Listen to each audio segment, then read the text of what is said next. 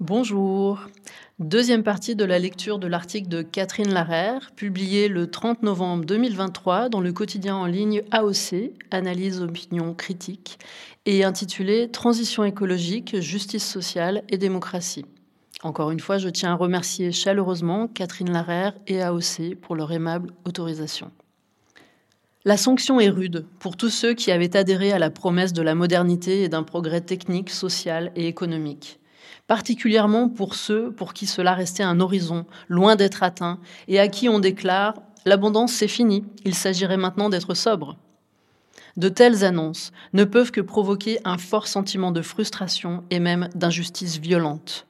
D'où les mobilisations autour de la question de la responsabilité historique des pays développés dans le dérèglement climatique. D'où la révolte de ceux qui restaient exclus de l'accès au bien-être et qui s'inquiètent de ce que la charge de la conversion à d'autres objectifs puisse peser plus lourdement sur eux. Les pays du Nord, qui ont été porteurs des promesses de la croissance, vont-ils se présenter comme ceux qui peuvent conduire la sortie des énergies fossiles? On peut s'interroger quand on voit à quel point le cadre global dans lequel ont été formulées les promesses de développement demeure celui dans lequel s'élabore la gouvernance mondiale de la lutte contre le changement climatique.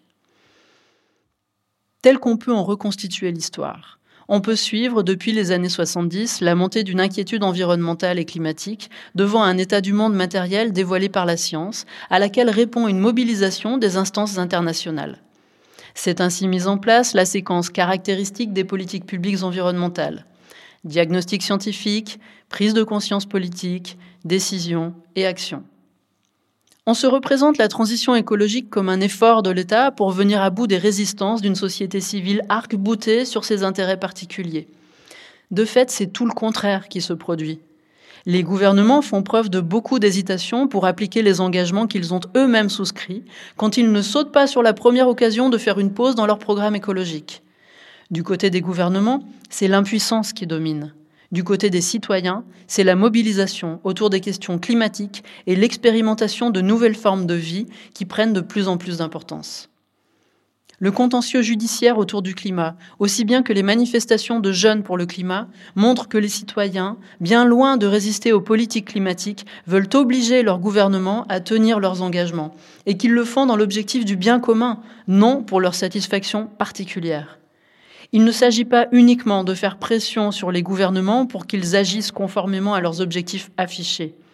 Les initiatives écologiques citoyennes se multiplient mouvement de lutte contre les inégalités environnementales, nouvelles formes d'économie solidaire, mise en place de circuits locaux liant production et consommation, façons de produire qui sont aussi des façons d'expérimenter d'autres modes de vie, comme la permaculture, mobilisation autour de la question animale ou de l'alimentation.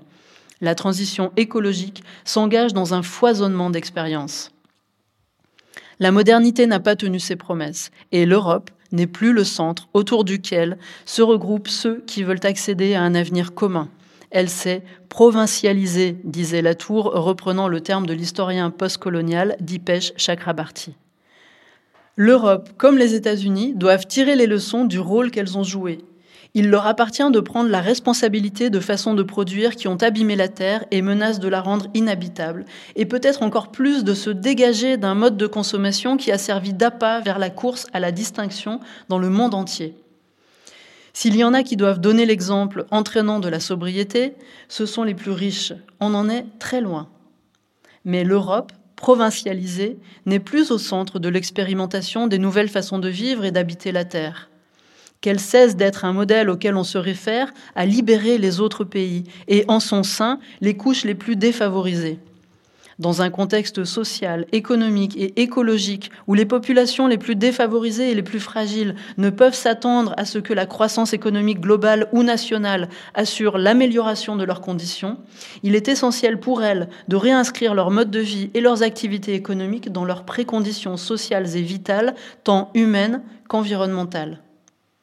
C'est là que se découvrent les possibles. Les réponses robustes au dérèglement climatique et écologique ne s'élaborent pas au niveau global, qui est plutôt celui de l'effroi que de l'action.